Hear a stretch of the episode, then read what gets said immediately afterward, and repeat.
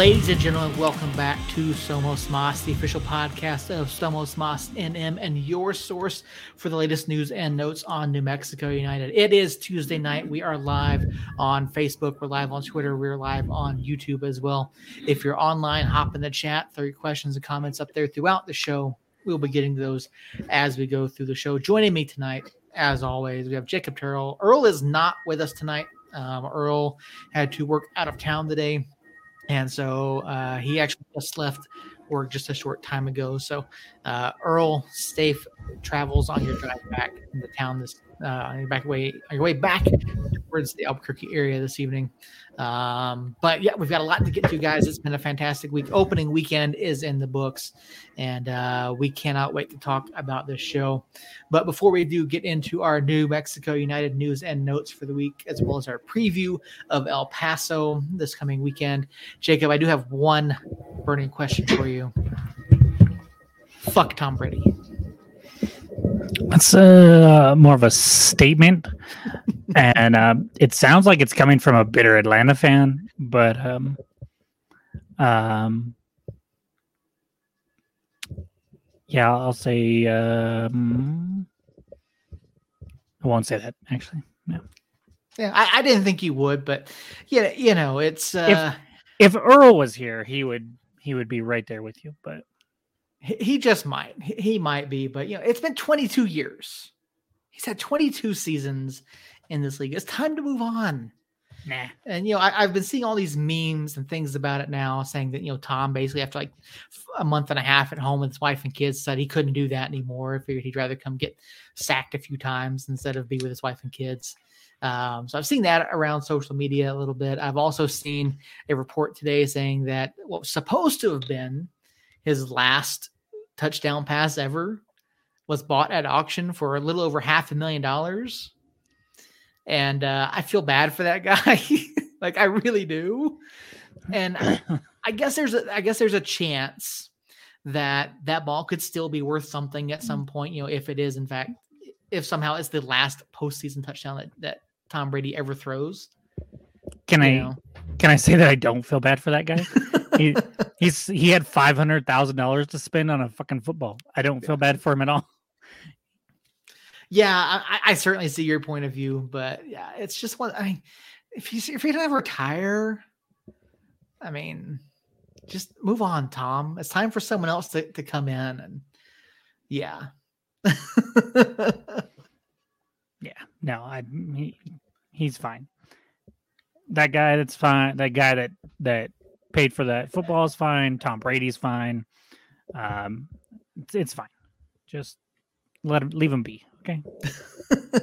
well, of course you're happy. You you are a Buck fan, so you know. No, I I mean, my expectations for this year without Tom were playoffs, and my expectations with Tom is okay, we're gonna be in the playoffs. It's it's like we might be in the playoffs to we're in the playoffs, but I'm not sitting here going, Oh yeah, we're for sure in the playoffs, we're gonna win a championship, yada yada yada. That's not where like I'm not hundred percent sure we're gonna even compete for a championship. It it depends on what we do in free agency and and how some things shake out. But I will say that we're definitely better off with him than without him.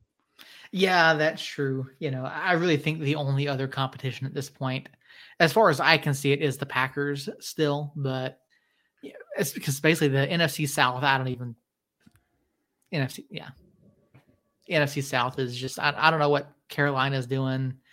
Uh, nothing. Saints, I, you know, Alvin Kamara may be suspended. We all know what happened with Calvin Ridley, and you know, like the Falcons are eleven million dollars under the cap. Or I'm sorry, they're not eleven million dollars under the cap. They're about four million dollars under the cap with Calvin Ridley being suspended. But you know, it's the NFC South is the Bucks to win with with Brady being back. So, yeah. and that's that's why I feel confident with playoffs uh, with Tom Brady. Whereas before, I mean, I felt like we could make the playoffs without him, depending on what we did at quarterback. But but with him, we're just, I mean, I hesitate to say a guarantee, but as close to a guarantee as you can get in professional sports. We're going to make the playoffs. Yeah, yeah. So the Tom Brady era is not done, especially in the NFC, because like you mentioned, there's just not a whole lot going on in the NFC. Yeah, with with the Russell Wilson trade and all that kind of stuff. Yeah, it's. Yeah, I, I really think it's going to come down to, and this is way early predictions. You know, I think it's going to come down to Green Bay and uh, and, and Tampa Bay. That's just my thoughts on it. I mean, the Rams are going to be the Rams still, and San Fran looked frisky at times, so they could they could do something. But oh, get out of here, Aaron! Get out of here. Uh, the AFC West part, I'm fine with because the AFC West is kind of stacked right now.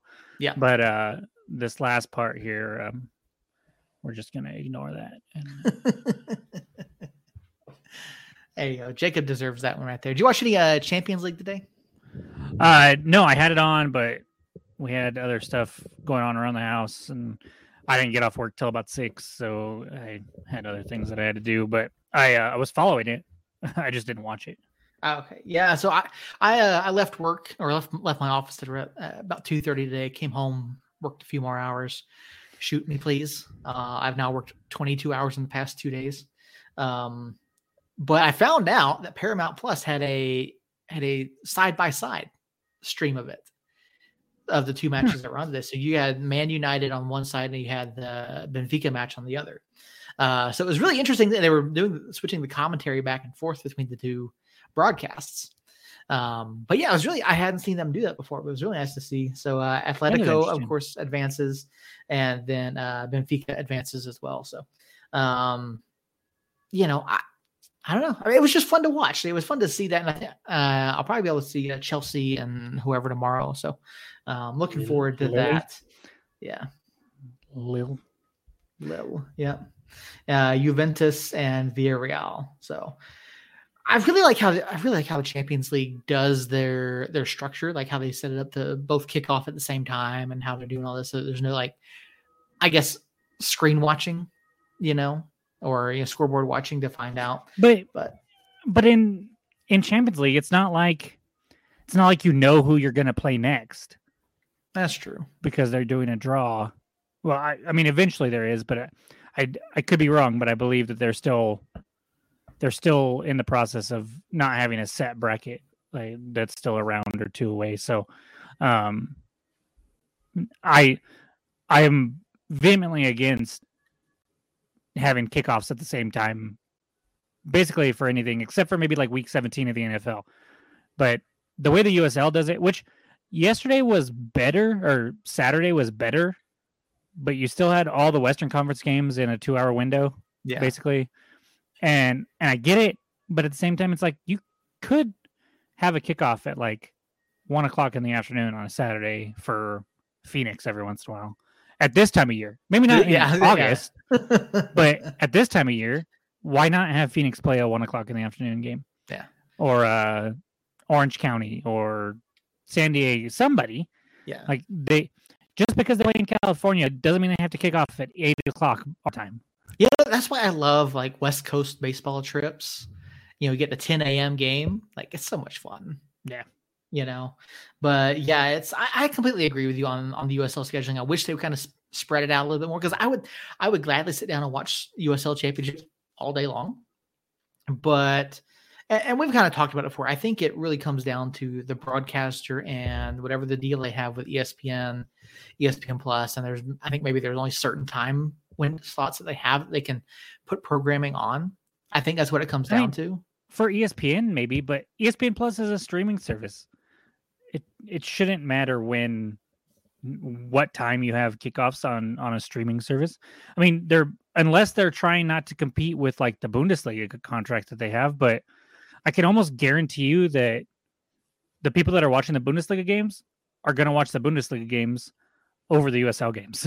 I mean, yeah, I love the USL, obviously, but it if you're a a Bayern Munich fan and they're kicking off at 10:30 here in New Mexico and this random Orange County RGV match is going to happen at 11 unless Bayern's up by four at, at 30 minutes in, I'm not going to turn it to the Orange County match.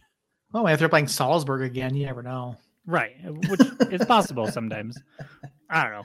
It's weird to me. Yeah, no, I get it, and, and we've kind of had these conversations before, and we've talked to. I think we actually talked to David Carl about it once, and he did mention that there were that there was a set windows, or they were you given like two options to start the match in, and so they had to, you know, pick pick which one they felt better suited. And so, because mm-hmm. we've asked them before about starting matches earlier and doing, you know, because I love the 505 kickoffs. Like, I wish we could do that more. Yeah. Especially, especially now uh, with the weather the way it is. It's just now changing. Um, but yeah, I, I would love to see more 505 kickoffs and, you know, like, you know, now or like October, November, maybe even in like uh, September, October, November, you could see like a, a three o'clock kickoff mm-hmm. or something like. I would love to see that. Well, uh, Saturday, but, our next home game, Saturday the twenty sixth, is at four. Yeah, and I like that. Here, a question in the chat: Do y'all have Hulu Plus? Wild that all ESPN Plus events are on there now. Do you do you need the ESPN Plus sub still? Um, so if you have the uh, Disney Plus bundle, um, which includes Disney, Hulu, ESPN, you just need the one subscription. Now, if you if you're only paying for Hulu Plus, that I don't know. Um, I I believe that it it is not the ESPN Plus content is not on there if you have Hulu Plus. Okay. You still have to have the ESPN Plus package or ESPN Plus subscription. I could be wrong, but that's the way I understood it last year when they or recently when they changed to like a a different kind of bundle or you had the option for a different bundle. I think it I think that's still what it was, but I'm not an expert, so yeah, that sounds right. Because I because I remember I think it was at one point last year we were getting ready for the show or something. I was like, hey, there's ESPN stuff on Hulu now. Yeah. Um. So yeah, I think it's because I do have the the big bundle, the, bundle. The Disney Plus bundle. Um, and no, I completely agree. It is nice to not have to switch apps. It really is. Um, and honestly, for a long time, like my ESPN app on like the TV wouldn't pick up ESPN Plus. And then like when it came onto Hulu, like only certain versions of the Hulu app would show it. So like the one on the TV would show the ESPN Plus, but the one on my Xfinity box wouldn't. So, but they actually got they got it sorted. So now it's just everything straight ESPN. I don't have to worry about it, or I can just like you said, get into Hulu and go in through there. Um, but yeah, Champions League, Liverpool advances, Bayern advances. Uh, let's see who else we talked about. Man City's going on. Real Madrid. Apparently, PSG is like dumpster fire now because of their loss. Uh, Atletico Madrid advances, Benfica advances, and tomorrow we'll see whether or not Chelsea or Lille advance, or Juventus or Villarreal. So, so is, uh, is is PSG the Brooklyn Nets? is that the comp there? Like, I don't know. You have like you have two stars, you, a la Kyrie and and uh, Durant. You bring in this third star that is supposed to. I, I guess who would be the Kyrie in this situation? Neymar, probably Neymar, huh? Yeah, I, mean, I, think I think it fits pretty closely there. And who knows? Maybe Messi will get transferred somewhere, and then all of a sudden PSG, PSG will be good again. But um, until then, I, am with with uh, Aaron in the chat. PSG's loss was so sweet to watch. Um, and this is a PSG side that was playing Real Madrid, who, if Real Madrid is playing anybody else, they're the hated ones. they're the team that's like, oh, it's the Lakers. Oh, it's the Yankees. And this is not the same Real Madrid we've seen in the past several years. No, I mean, it's still a good team. Yeah. It's just not I mean, if you have Neymar, Mbappe, and and uh, Messi, I I don't know how you're not playing better than what PSG is. So yeah. no, I completely agree. Yeah, it's funny. Like we, Real Madrid, this is not the same Real Madrid. They're not as good. They're, they're still sitting first, ten points clear. But like, oh yeah, they have. No. I mean, they really haven't been the same. But yeah, it's you know, f- trying to follow La Liga and League uh, and Bundesliga and Premier. Man, there's so much soccer to watch, and uh, we didn't get to talk about it, but you know we actually saw some live cricket while we were out at the Yeah, that was fun. the preseason match tonight. It was like Which it was like yeah. a cricket pickup game, just Yeah. out of nowhere over there at Mesa del Sol. It was pretty cool. I, yeah, I was half tempted to run over ask if we could play, but you know I really wanted Um, to just take a bat and just take some swings. That's all I wanted that would have been do. a lot of fun. And then I would have made looked foolish and walked away with my head down. But um, yeah, it would have been a lot of fun to see. We- We'll have to try that out sometime. Um, but yeah, moving right along. Uh, ladies and gentlemen, USL Championship Week One is in the books. Uh, we mentioned at the top of the show. It's been a fantastic opening weekend. Some interesting stats came out. Some great articles over on USLChampionship.com. Go check them out. Uh, one of the biggest stats I took away from opening weekend was that home teams went 11 1 1. one. The only loss by a home team was Memphis, uh, losing the Pittsburgh Riverhounds by a final of 3 0. So, um, home field advantage seems to be seems to be back in a big way, at least through one week. I know it's hard to pull data from such a small data set, but I, w- I will say that as, as far as the Eastern Conference matchups, it was kind of stacked with being the clearly better side was at home. yeah, Um, but but still, I mean, it was a it was definitely an interesting stat there. Who who have which three teams have the longest active regular season home winning streak or home unbeaten streak? three longest active unbeaten home unbeaten streaks. in the regular season. Um, Gosh, I would I would guess without looking at anything, I would say Lou City. No. Huh. Okay. Regular season. Yeah, that's, that's- key because two of them lost in the playoffs last year at home. Yeah, El Paso. So it's not El Paso because they It lost. is El Paso. No, it is El Paso Oh yeah, regular. Yeah, regular. because they lost uh, in the playoffs. Yeah, Phoenix, um, Phoenix is so it's El Paso and then Phoenix or Phoenix and El Paso. I don't remember. And then who's three? Um, if I had to guess, Birmingham. Really? Us. When was our last home loss? I'd have to. I'd have to look. Loudoun. Loudoun was our last home Oh. loss. Wow. Shocking, right? Yeah. Absolutely shocking. And I had I- to double check. I had to double check because I heard it. I don't remember where I heard it. No, it, it's it's us, Aaron. We have the third longest active regular season winning streak. I think it's at 15 now. We had a lot of draws that felt like losses Yeah. after Loudoun, but Loudoun was our last home loss. Hmm. I wouldn't have thought that. I never would have either. I had to look it up twice. I was like, "Are you sure?" And I went to the schedule and looked, and it was a bunch of draws. I mean, there was a lot of draws in there, but but several wins as well, and no losses since Loudoun. Wow. Yeah, Huh. I wanted to text you yesterday so bad because that's when I found out, but I was like, "No, I'm going to save it for the pod." And I was really hoping that you didn't know, because then I was going to feel dumb. But the fact that you're as awestruck as I or awe, awestruck as I was, I, I feel better now because that is crazy to me. I wouldn't. Yeah, I wouldn't have even thought because of just how our form was last year. Exactly. I just But I wouldn't was- have figured that. But it was our road form that was really bad. yeah, it like was. the RGV match there at the end was on the road.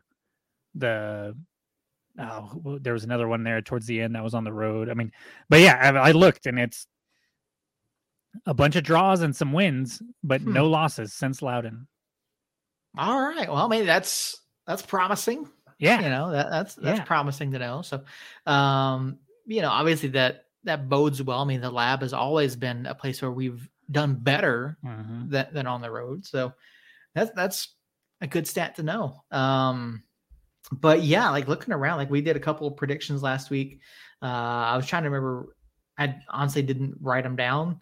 Um, I know that Jerry was very wrong on his predictions as far as El Paso goes.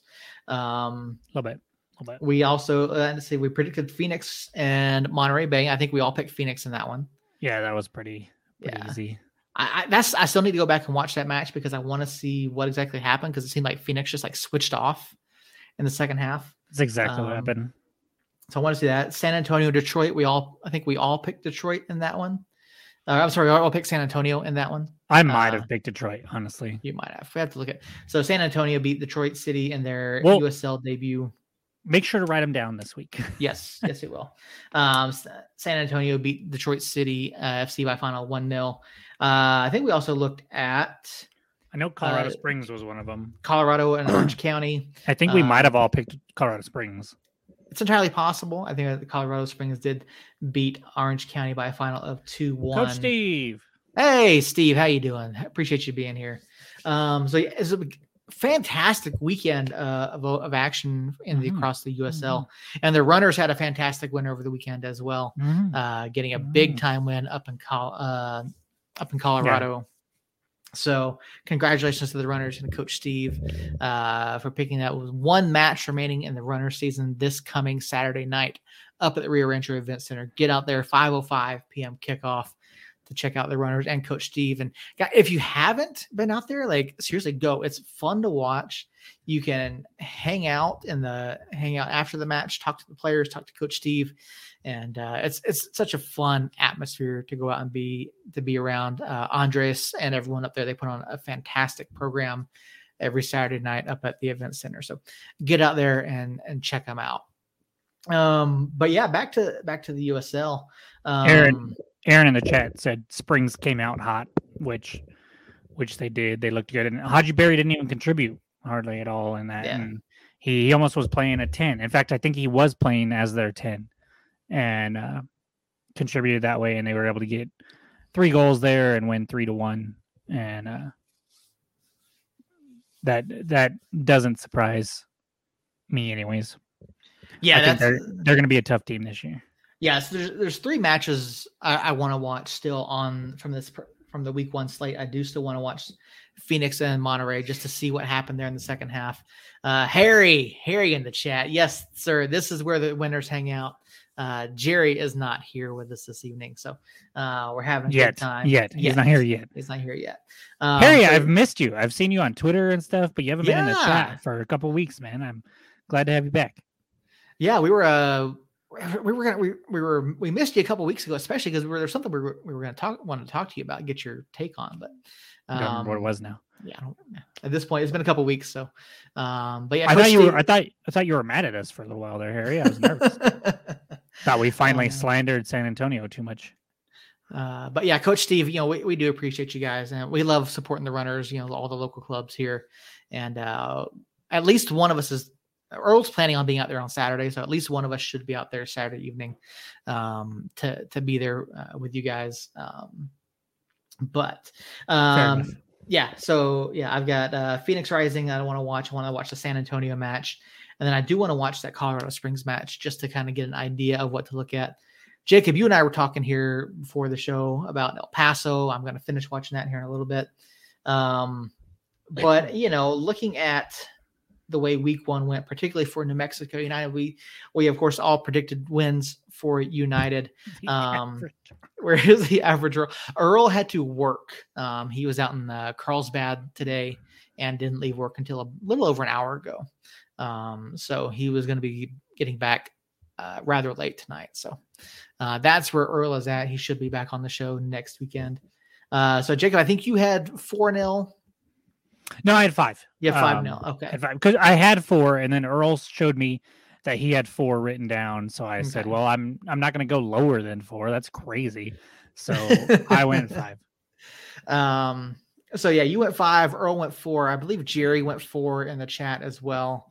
Yeah. Um, so one of us, one of us though, one of us did pick a two 0 scoreline. I could have swore yours was two one. You think so? I think I went I could have swore it was two one. I'll, I'll we'll have to double check that. Um, pretty sure I said two 0 Um, but uh, one of us did have there. I know I had two 0 over on Reddit. Uh, and the and the Reddit prediction threads. Oh, so that's what you you just made three different predictions so that you you know you'd be right on one of them. no, no, no. I I did not make three different predictions. I'm pretty sure I had two nil on both. We'll double check that. But um, you know, we weren't entirely sure what to what to make of Las Vegas coming into this.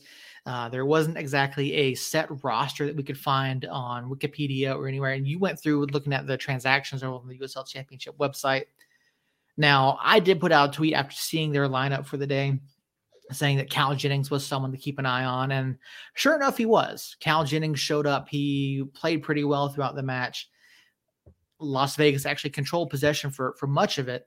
And they while they while they controlled possession, they didn't necessarily put a whole lot of threat on the goal. We saw a total of two shots on target, both of which uh, were fairly easily handled by Alex Tambakis. And he had a clean sheet, obviously, a great way to start the season. You know, you we were texting and you and I were kind of chatting for a little bit yesterday.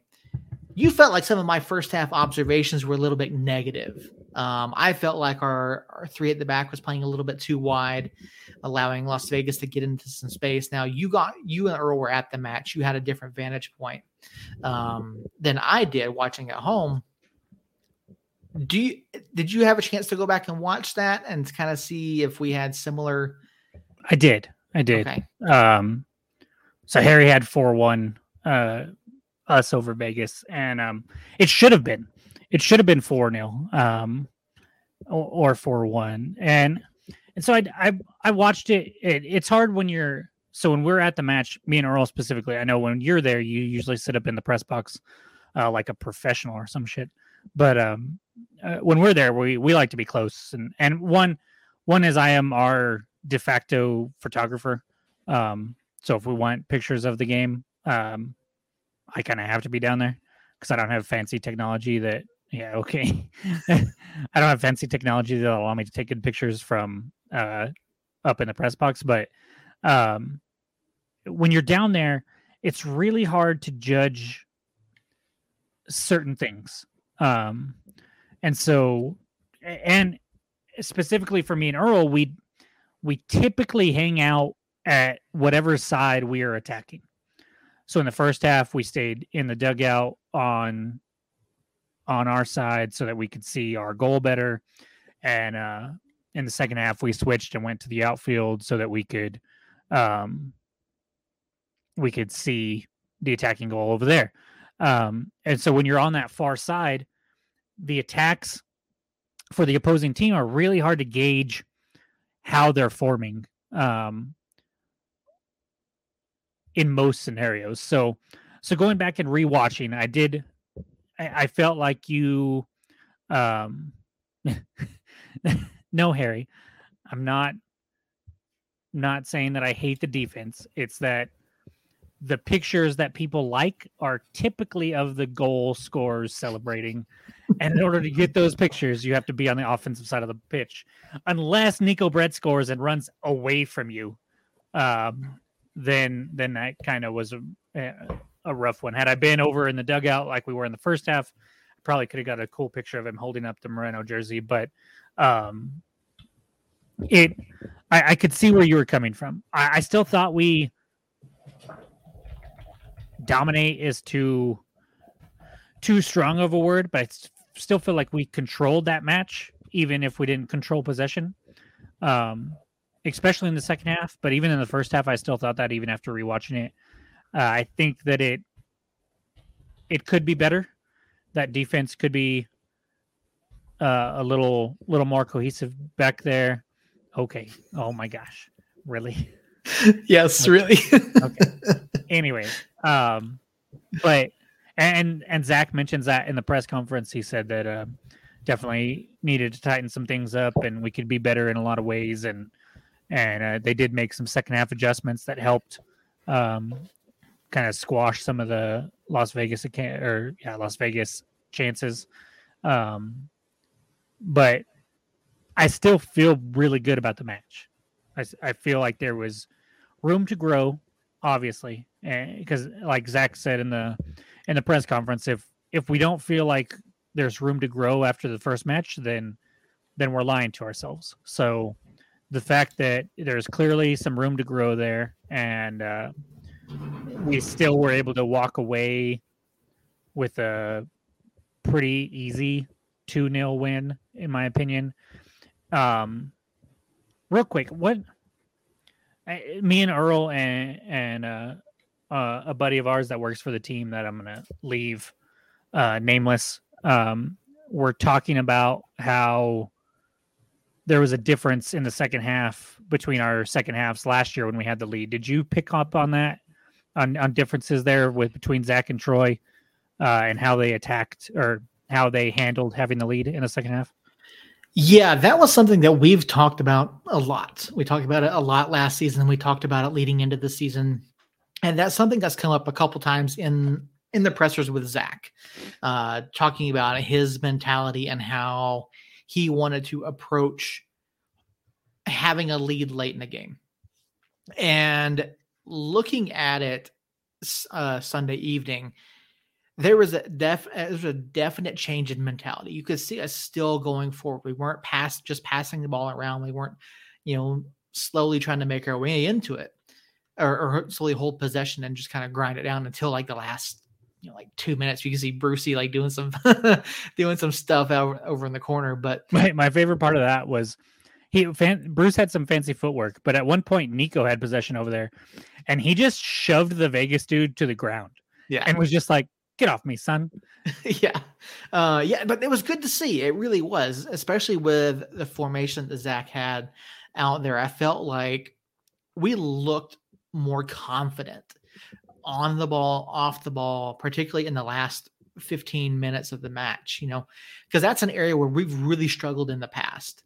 And I felt like we were still taking opportunities, trying to look for ways to get forward, and we saw that, um, especially around like I think it was like, like the 83rd, 84th minute.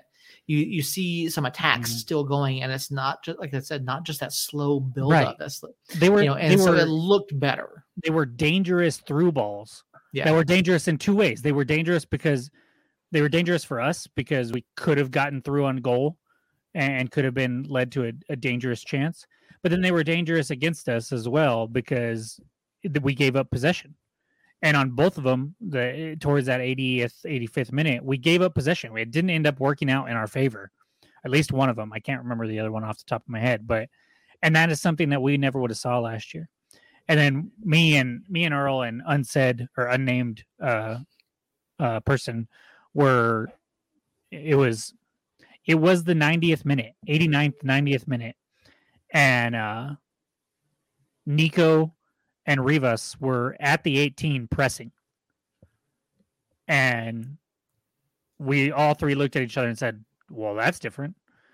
Because had that been last year, at about the 70th, 75th minute, one of our attacking players would have come off for a defensive mid or a backline player. We would have switched to a 4 4 2 or something like that. And we'd have parked the bus. And then we would have given up a goal and we had our buttholes would get tight and we possibly would have given up another goal. And so to see them and and credit to Zach obviously for having that mentality, but the players themselves for having the confidence to go out and still make those dangerous passes and still get up and press and still you know try to score a third while also playing good defense and not allowing them to even get a chance that late and and executing the mentality that Zach said where I mean he said this since day one. He said that that was going to be a change since his first press conference was that they were going to address how they kept giving up late goals and they were going to change it by attacking more and that is exactly what they did and and I am absolutely thrilled to see that. And hopefully last year look at the you look at the El Paso matchups, and aside from one, I feel like we were clearly the better team, but we didn't come away with any result. Well, we came away with draws, but I'm hoping that this kind of mentality translates into us taking care of El Paso next week. But we'll get to that in a little bit. I just I'm I'm really excited about what we saw, specifically in the second half, up two goals already, and still attacking and having that mindset of no, that's not good enough. Let's get a third. Yeah, it was definitely an improvement over what we saw last year in terms of, like you mentioned, you was Zach wanting that attacking mentality, wanting to keep going forward no matter what time it is in the match. And I know folks gave Troy a lot of flack last season for supposedly parking the bus. And while I at times didn't necessarily classify it as parking the bus. It was definitely a more possession based end of the match, um, trying to just close it out or even just you know hold that tie or, or whatever the case may be. But you know, like you mentioned, you you saw us going forward, but we also didn't give up opportunities at the at, on our own end. Yeah. Um, and so it was a lot of and it was a lot of fun to see coach Steve here in the chat. Uh, unfortunately, wasn't at the game. I love an attack minded team. This is modern soccer. Looking forward to seeing it live. Yeah, absolutely. Um, and, and this is something that Zach has talked about every time that we've talked about. He, he he wants them looking for those opportunities. We've talked to him a little bit about some of the terminology that they use, and you know you could see it working in the pitch. Um, you could see the guys, you know, wanting to go forward. And you talk about not bringing on defensive sub. Well, eh, we didn't really have anybody to bring on in a, in a defensive position too. That's true. We had a zero though. I'm yeah. surprised we didn't see a zero. Yeah, I mean, when you have a when, you have, when your bench has no defenders on it, like you can't really, you know, I mean, you probably could have brought Mike in and, and dropped him in there, but you know, it's which, and I'm I'm mad at myself because, you know, I I feel like there's there's three people on this podcast, right? There's Seth, the the buttoned up sports journalist, um, and then there's Earl, the batshit crazy fan that doesn't give a damn about professionalism, and then I try to toe the line between the two of you, and the journalist side of me is mad because I didn't notice the lack of defensive players on the 18, and I should have noticed and I should have asked because we saw Seymour play what it was Swahi's position Saturday night. We saw Seymour play there in person. He looked great. I thought we both thought. We saw uh, the El Paso preseason match. He played that same position. He looked really good, and he wasn't even in the 18. And I have to wonder if that's a injury or some kind of precaution because to go into that match without another center back as an option. We know Ratty is is uh still working his way into form. Um but for Sheed and Seymour to both be out of the 18 um very confusing to me. And had I known that going into the press conference like a freaking journalist should have, uh, I definitely would have asked that, and I'm mad at myself for not doing that. But eh, what what were your thoughts on that? Because I when I rewatched it, well, first I realized it before that, but when I rewatched it, I saw okay, well, then that's really weird. Like, did you? Uh, I know that when the injury happened, Tyler, Tyler, I love you. You did fantastic as always. Um, he mentioned them not having any any other center backs on the the 18. Did you know that before he mentioned it? And what yeah. were your thoughts on that? Yeah, I saw it when the when the team sheet came out, and I looked at it. I said, "Well, that's a little unusual." Now, we do still have some versatility in the squad. Obviously, Sam has played that center back role in the past. He's done well mm-hmm. at it. Mm-hmm. Uh, you had Josh Suggs out there who could, of course, mm-hmm. drop back and play in a defensive spot as well if needed.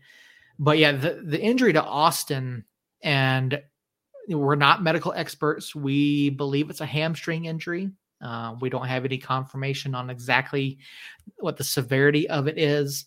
Uh, we do know that Austin was on crutches uh, after the match. So uh, hopefully it's nothing too serious. But as we all know, being sports fans, hamstring injuries are not the easiest thing to rehab because, you know, you're.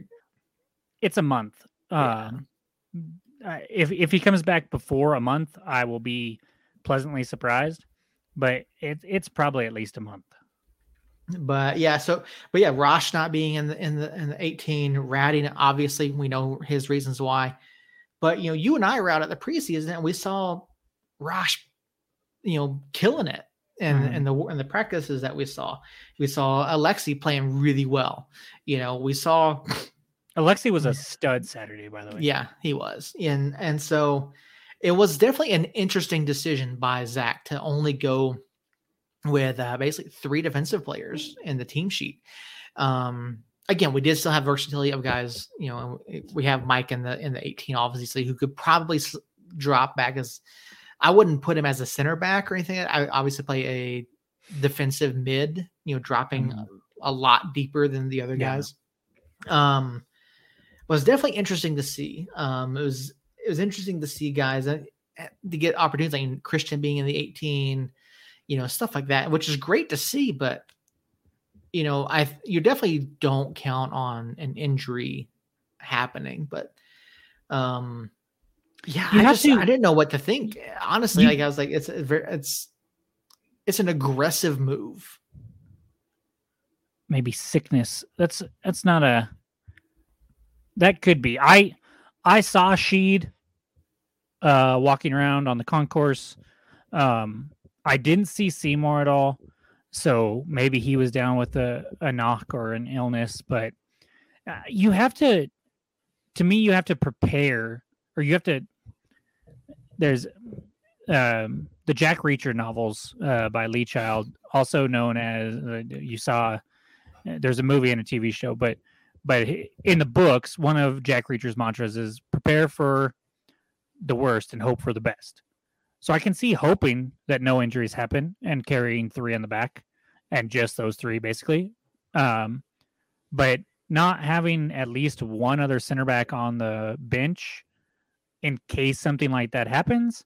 Um, very tough, very tough, uh, in my opinion, to do that without having a reason of of sickness or an injury or or something like that. So I, I I'm curious to see what we look like going into the El Paso match. If it's Seymour, if it's Sheed, if it's a four four two or or something like that. Uh, so I'm I'm curious to see what happens there. But but Ryden and Alexi um, were two bright spots for me. I mean, Ryden got selected to the USL Team of the Week bench, um, and then Alexi shut down that side of. Uh, in fact, I think every single attack that scared me came on the opposite side of Alexi, either against Yearwood before he got hurt or against Suggs after they had to move around pieces, and and that just speaks to to why we brought Alexi in. I think. Um, uh, you know, he comes over from Lou City after starting pretty much every match for two or three years, and and just is is a solid brick wall back there. I mean, he's he's he's not going to be spectacular. He's not going to you know score a bunch of goals and be a flashy signing like Neco Brett, but he's probably just as important, if not more important, than than most of the signings that we had. Alexi nearly had a banger there. Oh, so close, dude. so close. We were right there, and when he struck it, oh, I think mine and Earl's jaws both dropped. Yeah. And then when he got tipped over the bar, we were both hung our head. But man, that was a that was a strike and a half right there. I think he did have five goals last season for, I mean, for he- City. So He's going to score goals. Uh, I, Yeah. I'm sure he'll still find a couple here and there, but he's not going to make like the high pressing Neco plays or or like the chip, the little flick that Neco had to to spring to Tabor uh, in the first half when when Ataka just put it wide. I mean, it was so close to being a beautiful play. He- like those are the ones that are going to get clipped and shared on social media. Him stonewalling a guy before a threat even starts isn't going to get the recognition that it deserves. Right. and and that's the way it is with every defender ever. But um uh aaron aaron over here absolute banger. I was shouting at the guy next to me that he doesn't need to be that far up. I was right there with you. At this point we had a 2-0 lead and he bombed up for no real reason other than the ball was kind of loose and like in no man's land and he came up and he ended up winning it and then he just kept going and and then put that shot on and and uh i mean how have we come this far without actually talking about the goals because the, it's opening it's opening day. There's a lot to talk about. there is And and we'll definitely get to those goals here in just a second. I, I do want to bring out one more point before we talk about those. And this was probably my biggest negative on the night, and that was Josh Suggs. You know, you and I kind of chatted about it a little Yeah. bit, and you just brought him up here. We talked about how Austin obviously went out with an injury, and then when Zach made the change to bring on Daniel Bruce, you know, you then have uh, Harry Swartz on one side, Daniel Bruce on the other, and Suggs slid back into that left center back role. And Josh did not have a great night. He had some rough moments, and you know we were kind of talking about it a little bit. And do you, how much of that do you think is because of that change in position because he hasn't necessarily played in that left center back role as much as he used to in recent memory? Or do you think that he just had an off night? Like, because we saw, you know, one one of the one of the one of the times that I brought up, he's around the 41st, 42nd minute. Josh is running down after the ball. There's a lights player running stride for stride with him, and Josh just kind of like gives up on it. And then he like, it's like, oh shit, what did I do? And like went after again. He had a couple off passes. So, what do you think it was about Josh and and, and on the night? I I don't know. I think it was a combination of the two. Uh, uh, Zach talked about it in the press conference where he said that um, Suggs kind of left him in bad spots a couple times early after making that switch because he wasn't decisive. Um, which I think one of those points is, or one of those cases was the point that you're talking about with him just kind of giving up on a ball and and then um, some passes that I think he could have made or should have made that he ended up not, and just things like that. But um, Suggs has been in this league for a long time. Uh, obviously, he leads the the whole league in minutes played uh, in its in its entirety in in the whole USL existence. He is number one in minutes played, and um, he, I, to put it as mildly as I can, those minutes showed. Um, like he he uh he just made some mistakes. He didn't seem to have the legs. I mean, I, I think that you know when you're looking at Austin and from what we've seen as Swahi and what we know of Ryden, um, I think they're all faster than Suggs, and so we're playing a pretty high line and trying to get back. I think Suggs kind of struggled with that a little bit, but he he made some mistakes. He wasn't what was that face for? I, I was scrolling through the roster. And I'll I'll tell you in just a minute. Okay. Um, he uh, he had some rough times. I I thought he held his own um, most of the night. I mean, he didn't end up giving a giving up a, a goal or anything. Uh, he is thirty six. No, 32. No, no, 32. He's only 32. Yeah. I'm 32. I know it's not only 32. Oh yeah, you're 36. I'm 37. Oh, 37. Oh, I'm 37. I apologize. Um, he wasn't the only negative spot for me though, and I like this. Go negative first so that we can get it out of the way. Um, Portillo didn't. I will say that what I liked about Portillo was that, unlike an unnamed uh, person from last year, if Portillo got the ball and knew he had space to attack, he would turn and attack it wasn't like he had his back to our goal and was allergic to it like um like last year there were a couple that seemed to be um and i think that even though he did that he still just made a few mistakes that that i just uh really kind of stuck out to me and were Juan Pablo Guzman like uh, when he turned the ball over a couple times. But other than that, I thought he played uh, a decent game. It's just I thought he could have been better. And then where was Wehan? Yeah, he wasn't really involved a whole lot. Like he wasn't a negative. like he didn't have a bad game.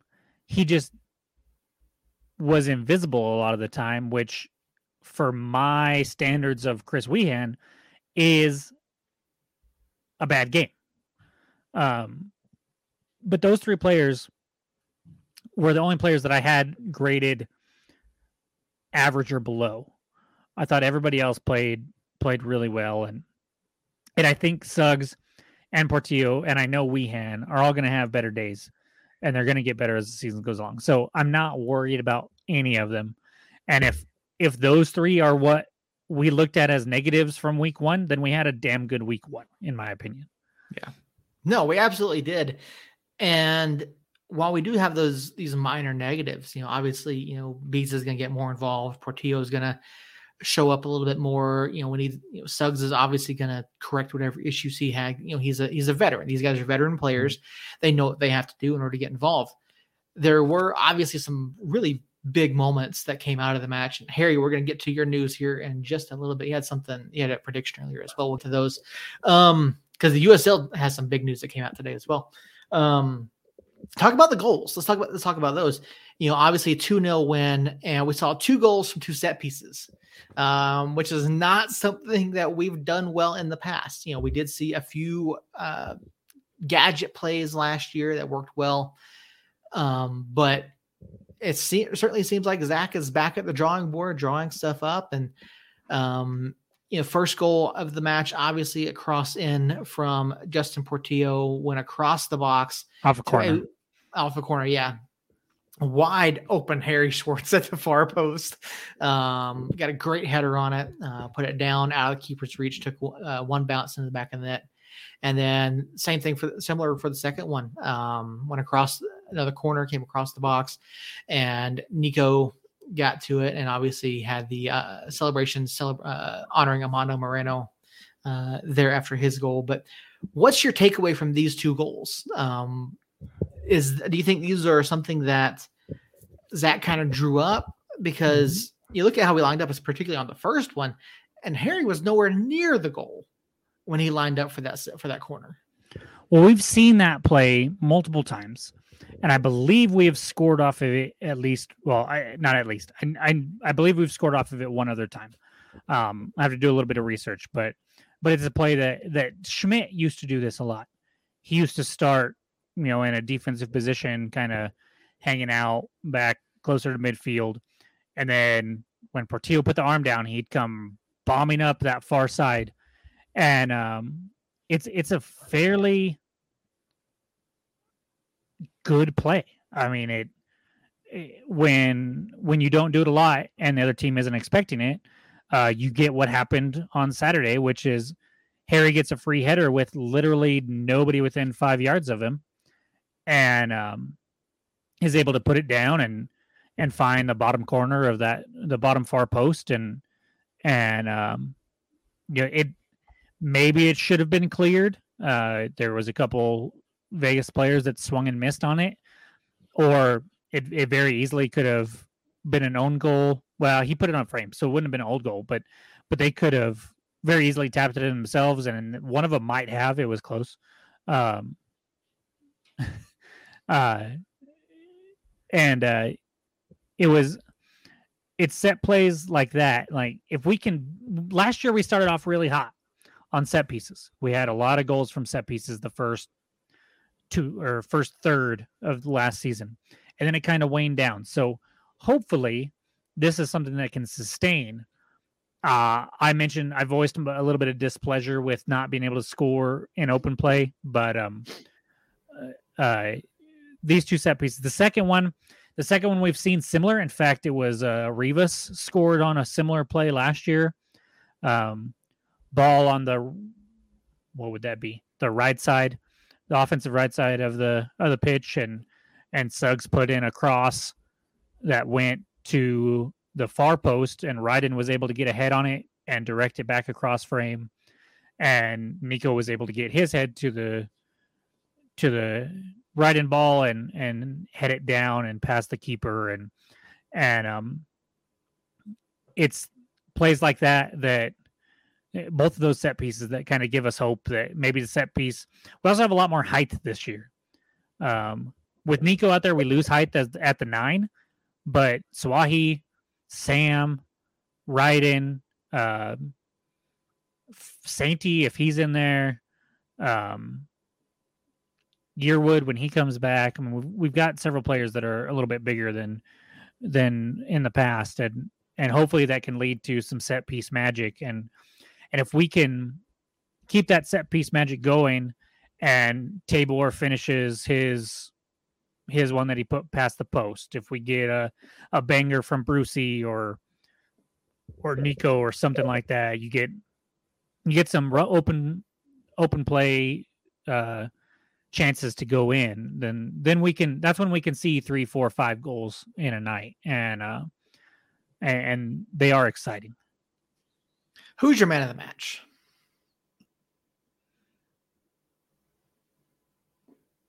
Swahi?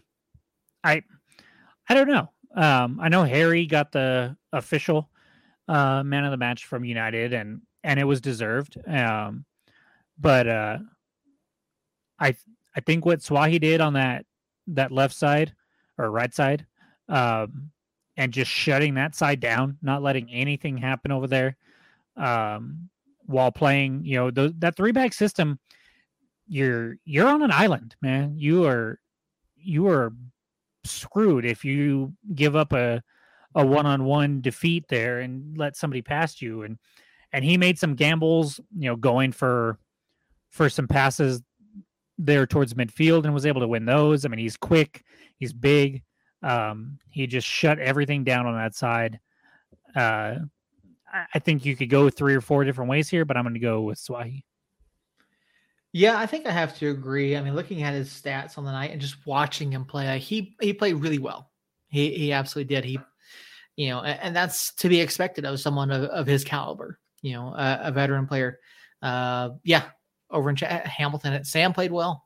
Um, you know, Sam has really has really done well on that midfield role um, since he's been out there, and you know, seeing guys like Harry come back and Sam come back from the injuries they had last season, and it's great to see him out there. Uh, Coach Steve, thanks for for hanging out with us, man. We thanks, appreciate Coach. you, and uh, we'll see you guys on Saturday but yeah, I mean, you really could go a number of different ways with it. Um, but yeah, Alexi uh, is probably my man of the match as well. Uh, I just I, I, enjoy watching him play. Uh, I can't wait to see what happens with him in the coming weeks and months once the season once the season really gets underway and the club really starts to click. So, um, so yeah, I mean, looking ahead to next weekend, we got the uh, Rio Grande Derby, El Paso, whatever you want to call it. I don't even know what it's Camino de Real. Camino de yeah, whatever. Camino de Real. I don't know. Eh. I just you know little brother down south of here. Um, yeah, FEP. There you go. The the FEP Bowl. How about that? Um, El Paso, of course, coming off of a three-one loss to Sacramento, uh, a match in which they actually played really well. And you know, I hate to give credit to El Paso. We don't like to talk them up a little bit, but they did. They looked good. Um, early penalty that they couldn't convert. They had some other opportunities throughout the match, uh, and they just they didn't do it. And they seemed to control much of the much of the game. But Sacramento pulled out a three goal, you know, a three goal showing out of there, and and took that match at home. Obviously, uh, this match on Saturday, of course, is down in El Paso, where we know that El Paso does still have a regular season unbeaten streak going. Um, so yeah, looking at this and looking at what we saw this past weekend, where do you think that the problem matchups are for New Mexico United? Um, they're the way they're playing this year is a lot different than than with Lowry. They're definitely more attack minded. Um, Francois um, what's the other guy's name that plays their other wing? Sonup, Soup, Sonape, whatever it is. Uh, they looked really dangerous, and um, if it's Swahi, Ryden, and and Seymour, or even Sheed, uh, I'm not as nervous about it. I don't think we'll see Suggs back there again, um, as long as everybody else is healthy and can go. But um, I, I am curious to see uh, how that back three line up with with their front three, and um, typically I like our chances there, but if uh, if if there's any spot that I'm really worried, I think it's going to be there. I think I think our offense is going to do okay against their defense. Um, I hope Yuma's playing uh, because at this point Yuma is one of their worst defenders, and uh, so I hope he gets in there and we can tear him apart, but we'll see. Other than that, I'm I think the midfield probably pretty even. Um, it's it's going to be an interesting game though. I we always play tough tough close games with them, no matter what. Seemingly, aside from the one time that we kicked their ass here in Albuquerque uh, in 2019. So so we'll see how it goes. But the their front three do make me a little nervous.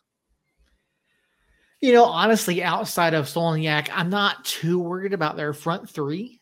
Um, now we've seen Yuma play all different positions on the pitch. You know, he's played in forward, he's played midfield, he plays defensively. Like he he's just all over the pitch. And so, you know, Solignac is one of the guys that, that I worry about uh, looking at that because he does have the ability to score. Um, and then watching what they did on Saturday, Dylan Mares had a pretty good night. Diego Luna had a pretty night. They did have some guys go out with injury um, during the Sacramento match, but so looking at, for me, it's out of the midfield. That's where the issues are for me with El Paso, um, because they've got some guys. You know, I already mentioned them that that have the ability to get forward and get into dangerous positions, and just disrupt the midfield play going either way.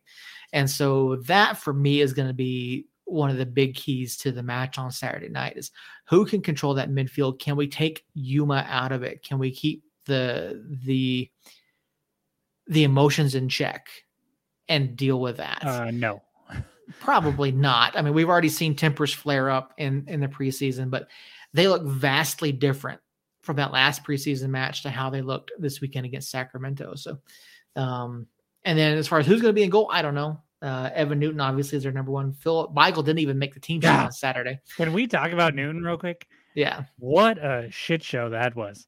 That was he, he was all over the place. I have no idea what he was thinking. The penalty that he gave to Sacramento for him to pop up and act like, "What did I do?" You yeah, you tracked him down and tackled him. Like that's point blank what it was. It, like I don't know what it wasn't even that dangerous of a ball. It was going out of play. I don't know what he was doing. Yeah, I, Newton's decision making there obviously left a lot to be desired. Um, so I, I, just I don't know. I, I, I don't know what to make of it. But I mean, they're obviously a, a dangerous club. They always have been. Um, like you mentioned, this is one of those matchups that always seems to be right down to the wire or you know, extremely close, no matter what where it's at. So and just just for the record, Philip didn't make the team sheet because he had a baby. Oh, did he? Yes. Well, his wife had a oh, baby, obviously. Okay. But but yeah, they they welcomed a baby. Oh, I didn't know that. Well, congrats to Philip Beigel on, on the new addition to his family. So, um, yeah, I just I look at it and I, I look at El Paso, um, and I just I don't know. I, I really, there's still a lot of questions there for me as to what they're going to do because I don't I want to see more out of their forwards. I want to see what they can do, um, and if they can get that system going. Um, you know, so as far as what we need to do, where what are your keys for United on Saturday? I think the midfield has to be a little crisper with their passes. We can't be turning the ball over against this team. This is not a Las Vegas Lights team. Nothing to take away, not to take away anything from Danny Trejo or um, uh, Cal Jennings. They are they are very good soccer players in their own right, obviously, but but El Paso teams technic just they're very technical and they they know how to attack and they know how to score, especially off of turnovers. So we got to limit those turnovers. Other than that, sound like a broken record from last year. We got to finish. Um, we had some chances in open play against Vegas and we couldn't quite put it away. We got to put some goals in or balls in the back of the net and make El Paso pay for any mistakes that they make. I I don't think we're going to be able to get a clean sheet, uh, but I think there's goals aplenty to be had if we can finish for both teams. All right. Well, I mean, and let's just get right into it. What is your prediction for Saturday night? Uh, you know, I I feel like we are the better team. It's hard when you're looking at how we played against Vegas compared to how they play against Sacramento. I just I, I feel like two vastly different caliber yes, clubs. Very much so so I feel like that we are the better team. With that being said, uh, in El Paso, it's a tough match. I mean, they've I can't remember if it's them or Phoenix that has the record for for most regular season or for the longest regular season undefeated streak, but it's one of them. Um, and and it's that way for a reason. They are very good at home. Um, they're just a very good club, and and because of that, I'm taking two on us. okay. All right, Jacob got two on us. Harry over over in the chat saying two two, and then Aaron three two. I don't know that I've seen enough out of either of the clubs. This is the third time that we've seen New Mexico United live. Well, yeah, that's um, that's what everybody did. Harry just picked every game for Christ's sakes on YouTube. You can't cop out. I mean, I don't know. I I haven't seen enough of them. Nobody's seen enough of anybody right now. Well, I'm just I'm just saying I, I haven't seen enough. I, I want to see more from both of these. Sounds see, like you're making excuses to see where like. they're at and what the potential is. Now, we've seen El Paso a couple times. You saw them live a couple weeks ago against New Mexico and what was pretty close to an opening day roster. Um, and so El Paso, obviously, they're a super aggressive club. They're gonna put goals in the back of their net. They're they're gonna be very dangerous throughout the season. Southwest University Park plays to their favor. I don't know. And I know I know I picked against us last season in this. Um, I do feel like we're a little better defensively than they are. I think we have a better goalkeeper than they do. Um, I know that. Yeah. um, I think we go down there. I think we do take three points. Now, I don't think it's going to be like three one. I don't think I don't think we're going to see more than like three goals in the match.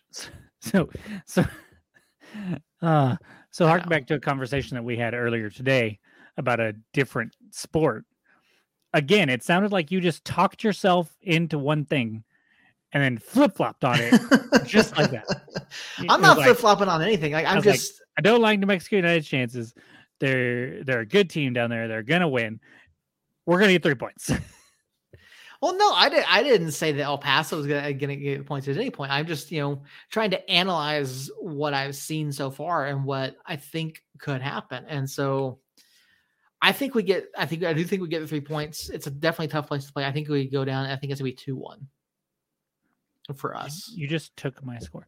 So, Aaron, are you saying three 0 or are you saying three two? Because if you're saying three 0 I'm saying three two because that's what I wanted to pick. But then you had already put it in the chat, and I don't want to be like, oh the guy that copies the commenter. Because I I think three two is more likely than two one, but I, I think we win. And I didn't want to go two two because Harry said two two, even though everybody knows it's going to be two two. I mean, that more than likely. That's yeah. that's the El Paso scoreline. Okay, he's staying three two. Okay, then I I'm going to go three one. Fuck it. Okay. I don't I don't want to go. Right. You can have two one. I'll go three one. However, if it ends up being two one, I'm claiming that shit till the cows okay, that's fine with me. Um, but you know, don't be afraid to, to use the same score line as someone else. Like, it's not going to hurt you. Well, you already you already have a a correct score line predicted. I can't can't let you get actually no. You know what? I'm going to go back to two one because okay. I can't let you get it right and maybe down two nothing. all right, we'll get Earl's prediction here at some point this week. Um, we'll make sure we get all those out on social media. We'll keep track of them. Uh, Jacob has three different guesses this week. No, I, I will go. I will go two one. That is, okay. I, I think that's what it's going to be. All right, Harry's got two two. Aaron's got three two. I've got two one. All right. Adri says two one as well. Uh, hey, Adri, there we. Go. Hey, how are you tonight? Thank you for joining us. We appreciate you being here. Two one United for for Adri there. Yes. All right. Um. So yeah, I mean that's that's uh, we got our recap. We got our we got our preview in there. There is some news a little bit that came just a little bit. I want to touch on one thing here real quick from Harry. Uh, big news out of Orange County today. I did see this earlier. Ronaldo Damus is heading to Europe over to the Swedish uh, league over there. Apparently, according to ESPN, it's a six figure deal plus sell on clause for this. Um, it is. It is also the same team that Forrest Lasso uh, left Tampa Bay Rowdies to go to. Yes, and apparently they're also trying to get Joe Corona over there as well. So, uh, big moves being made by the by by that Swedish club. Um, I mean, this is this will be a huge move for for him. Uh, Ronaldo Damus, obviously a, a, young talent. He's done very well the past couple seasons uh, in the USL League One and now in the USL Championship for Orange County. Uh, it would be a huge loss for them, but for the league as a whole, I think it's I think it's a great move to see even more talent going over to a top tier league in, in Europe. Yeah, I mean it's it's it's huge for the league. Um, my understanding is he he isn't able to play for Orange County right now, anyways, because uh, of some visa issues. So he, um, it's it's a loss for Orange County in the sense that he can't come back for like a stretch run or the playoffs again. But uh, other than that, I mean, it's a huge move. It is. It's good for Orange County uh, if they're getting that kind of money. Um, it's something that I hope we can do uh, eventually with some young players for us.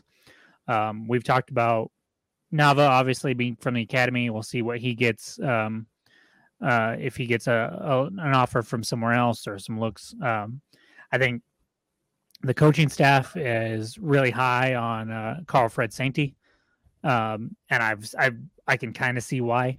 So it's it's something that we can aspire to and, and hope that that we can hit on somebody that you know maybe maybe not 500k um, but but somebody that can bring us in a, a, little chunk of change so that we can re put that back into the roster and, and try to retool but um yeah huge news that Damus was fantastic uh in the playoffs last year specifically uh the he basically won me 300 bucks uh, when I was in Vegas on I bet on the championship match. So uh, he'll always have a special little place in my wallet. I mean heart, and um, hopefully, hopefully this is just more and more stuff like this keeps happening for the league. Well, that's a great place for someone that's not from our club to be, you know, in your wallet. So yeah, you know. Uh, and then the other big news that came out today, the and I definitely want to get everyone's opinion. If you're in the chat, I definitely want to get your feedback on this, your thoughts on it.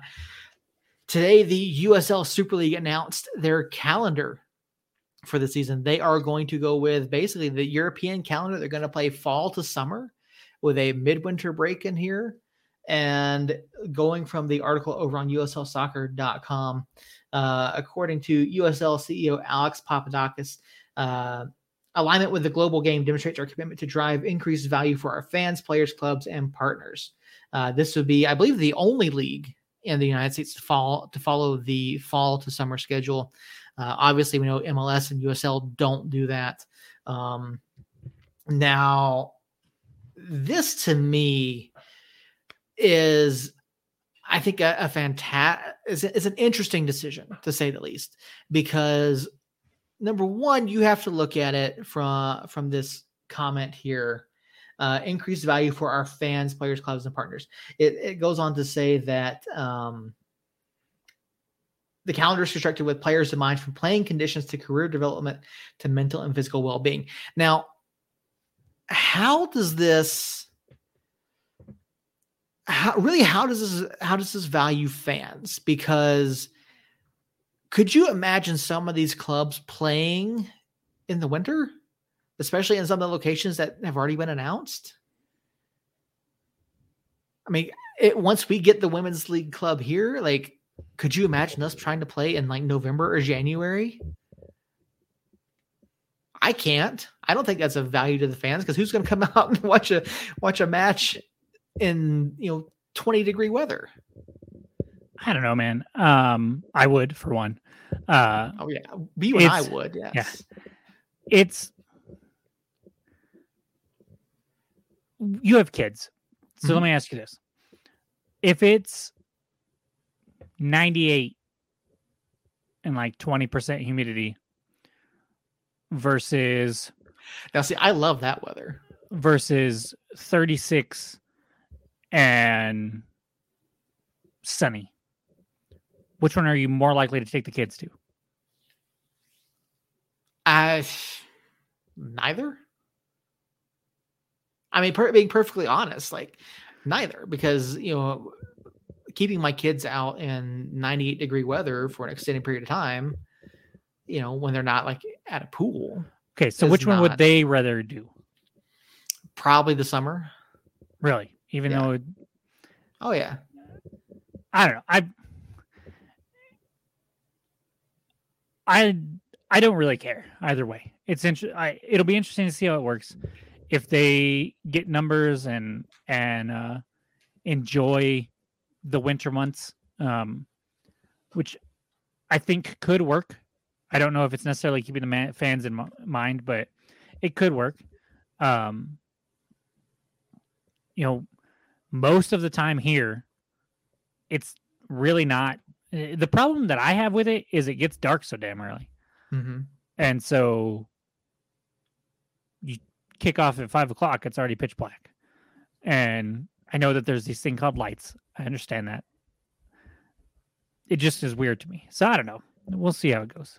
You talk about drawing numbers. Now, I'd have to do some research on research on it to see what the NWSL and other women's leagues pull in terms of attendance numbers. Now, I know there's a few clubs that do probably outdraw you know USL clubs, maybe even a couple MLS clubs, but I mean, really, eh, some great comments over in the chat. You know, Jake, uh, Harry Austin's Harry saying Jake wants uh, to move the international. Yes, I mean he's talked about this. This is something that he absolutely wants to do. Uh, a test for the men's game. Um, I mean, really, in term in terms of numbers, what do you think that they have to see in order for them to potentially move this over to the men's league as well? And do you think this is a precursor to the USL actually switching over to that? And when say you know 2026 I think it could happen depending on how how the Super League works. But I'm a great, I'm a huge fan of Aaron right now and Green Chili Stew and the tailgates. I mean that I am down for that all day, every day, except for when it's 98. So I I think you're gonna have pros and cons. I mean it. The majority of our weather isn't that bad. Um, in fact, I'd argue that there are times when March weather is worse than January weather uh here in Albuquerque anyways. So it's it's it is what it is. Uh, I think if if they like how it turns out, then they will change it for the men's game. And um I think that that's at the end of the day it's fine. I will be bummed because I love the fact that we have United start in March, go till November. English Premier League, Bundesliga, all those start shortly after or before the USL is done. So then you're right into that. And um, I, I like being able to go to seven o'clock matches. I like to be able to go to, um, like Saturday, dude. The weather was beautiful. It was perfect. Um, so I, I don't care either way. I just want to watch United. And and if there's a, if we get once we get a stadium and there's a women's uh United team, then then guess what? I'll I'll be there if it's 36 or 98, whatever the case may be. I'm going to be there. The only problem I Uh, have with that though is I have a wife and kids, and if there's a another soccer season over the winter where I have to go to Albuquerque every Saturday, and for two hours every week I zone out while I watch the matches and and talk to you guys. Uh, I'm not sure how they'd feel about it, but um, but I'd still be I'd still be down for it. Another comment here in chat from Harry. Do you watch four hours of football compared to two hours for soccer? If the product is good, fans will turn out. Absolutely. I absolutely agree with that. If it's a good product, the fans will turn out. And I was just doing some research over on uh, soccerstadiumdigest.com. So the NWSL attendance numbers are posted over there. The league as a whole averaged uh, around five and a half thousand fans per year. Uh, obviously, you know there's a range there. Portland Thorns averaged uh, a little over 14,000 fans per match. Uh, Racing Louisville pulled 6.6. Uh, Reign pulled 5.4. Gotham FC pulled 5.1. And the lowest average attendance for that uh, was the Chicago Red Stars, who pulled just under 3.3 thousand fans per match. So not a bad showing at all for the NWSL in terms of attendance. And I think that they definitely are. They're definitely outdrawing some USL clubs, um, especially when you look at the twos and, and some of the other clubs. You know, like El Paso that don't they don't necessarily pull well. Um, but you know, I, I, think it could work. I think it could work, and you know, if it does well, if if this experiment with the schedule goes well, you know, I think we could see the USL switch over to the the European schedule, basically. I don't. I personally don't think it'll happen. Um, I, unless this does extremely well, uh, I just don't see why they would make that change. I don't necessarily see how they would make that change. You'd have to go what six, seven months without soccer. If the season ended in November and then you have to wait till almost the follow like almost a year before you actually started back up again. Um well, I think you... I think you could slowly shift into it by building yeah. breaks into the season mm-hmm. and just shifting things around. That way, you're not like cutting. Yeah, uh, you're not missing out on the you know, four months of play. Yeah, I don't know. I it, it was it was a definitely an interesting announcement that is one to keep an eye on and see what happens there. But until until those games are actually played and we see what kind of happens there, then then I'm going to reserve judgment and uh, and just enjoy the summer soccer months that we have right now. Yep, I'm right there with you. I agree. You know, just wait and see what happens. And uh, I mean, obviously, once we get a women's club here, no matter what the schedule ends up being, we're going to be there. You know, we're going to support the club. We'll be out there. Uh, if Albuquerque FC comes back, I would love to get out there and, and support them a little bit. Um, here we go, right here, Harry. The reason why it is easier to transfer players overseas if USL wants to be a selling league, it's all about selling the academy kids. Yeah. I mean, USL, MLS, they're showing that they can develop kids now and move them on. And so, um, if it absolutely, it makes it a lot easier if you're everyone's on the same transfer schedule, if you're on the same breaks. Um, yeah, it absolutely does make a lot of things easier. But you know, uh, the more soccer we have, the better. If you ask me, uh, we'll just have to wait and see what happens. So the and I I agree that it makes the transfers easier. Uh, there's a lot of things that that could be different if if we're all on the same schedule. I think this season, this year, this last 365 days, has kind of proven that it might not matter you look at the MLS and we had a record number of of transfers to European leagues. We just talked about how we had Damus transfer this now. We also had Jose Gallegos and shit, I'm forgetting who else who else was actually transferred out. Forrest left, uh Forrest Lasso left uh when he was out of contract, but these moves are already being made even with this schedule. So it does it have to be where we're all in the same calendar to make these moves? I, I think we've proven that it doesn't necessarily need to be that way. Yeah, you know, you make you make a great point there. I mean, the the transfers are still happening even without being on the same schedule. You know, um, yeah, I don't. It, there's a lot of moving parts here. Um, a lot of things that could happen in the future, and you know, I don't know if I don't necessarily think that USSF could potentially stop Jake if that's what he ends up doing with the USL. Um, but uh, I definitely don't see MLS ever going to that schedule. Thank you, Harry. Thank you. I couldn't remember. Junior Flemmings obviously went to an Italian side. That he did. All right. So I think that's going to just about do it for our show. Jacob, do you have any final points you want to hit on? No. Um, I think we're good. Uh, happy with the 2 0 win. Can't wait for for the El Paso match on Saturday. Are you still going to make it down there? That's the goal. The goal is still to get down there. So, okay, good, good. So yeah, um, can't wait for that. Uh, just the USL being back in general is exciting. Um, you know, four o'clock Saturday. No, sorry, six o'clock Saturday. Uh, we'll be taking on El Paso. Make sure you tune in on ESPN Plus or get down there. ESPN um, Deportes. It's also on ESPN Plus this I hope so. It is. Uh, they have said that already. So, okay. so um, you will be able to watch the game uh, if you at all can. I would get down there. Um, I have work and kids and can't make it, but um, I, I would be there if adult. I could. I know, right? Um, Adri's going, which is good. So you can you can see her down there. Um, Adri, I think you did an awesome job as the Spanish speaking PA announcer um, at the game on Saturday, and and glad that I get to hear that for 16 more times. We have 34 games this year. Mm-hmm. I, okay, yeah, uh, 16 more times we get to hear that, and and I'm thrilled about that. So um, get down there if you can. Otherwise, tune in six o'clock ESPN Plus, ESPN Deportes, and uh, and root on United. Um, hopefully, we can come away with the three points like everybody on this show predicted, except for Harry because he's a buzzkill.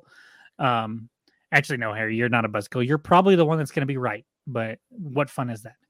Um, and so we'll be back next Tuesday, nine o'clock. Hopefully, Earl will be here. He should be, as far as I know. We'll be able to talk about that and. Uh, can't wait for that. Can't wait to see you guys again. Thank you, everybody that's been in the chat. Adri, Aaron, Harry, Steve. Um, we'll hopefully have you guys next week. And and uh, again, I'm just I'm giddy to be back weekly, having live soccer to talk about, being able to talk to you guys. Um, shout out to these kits, by the way. Uh, they are absolutely beautiful, and I so happy that I got both of them. I got the away one over here too. Uh, um, the wife doesn't need to see that credit card bill. So, um, but yeah, we'll be back next Tuesday, nine o'clock, right here on Twitter, YouTube, and Facebook. And can't wait to be back with you guys. And until then, Somos Vivos. You've been listening to Somos Mas, your source for the latest news and notes on New Mexico United, the USL, and the New Mexico Runners. All of our shows are recorded live on Tuesday nights and are streamed on our YouTube, Facebook, and Twitter pages. An audio only version of the show goes live later in the week on all major podcast platforms. Our show is written and produced by Seth Bidoff, Jacob Terrell, and Earl Nieto, and is edited by Seth. All episodes are recorded and edited using StreamYard and Audacity.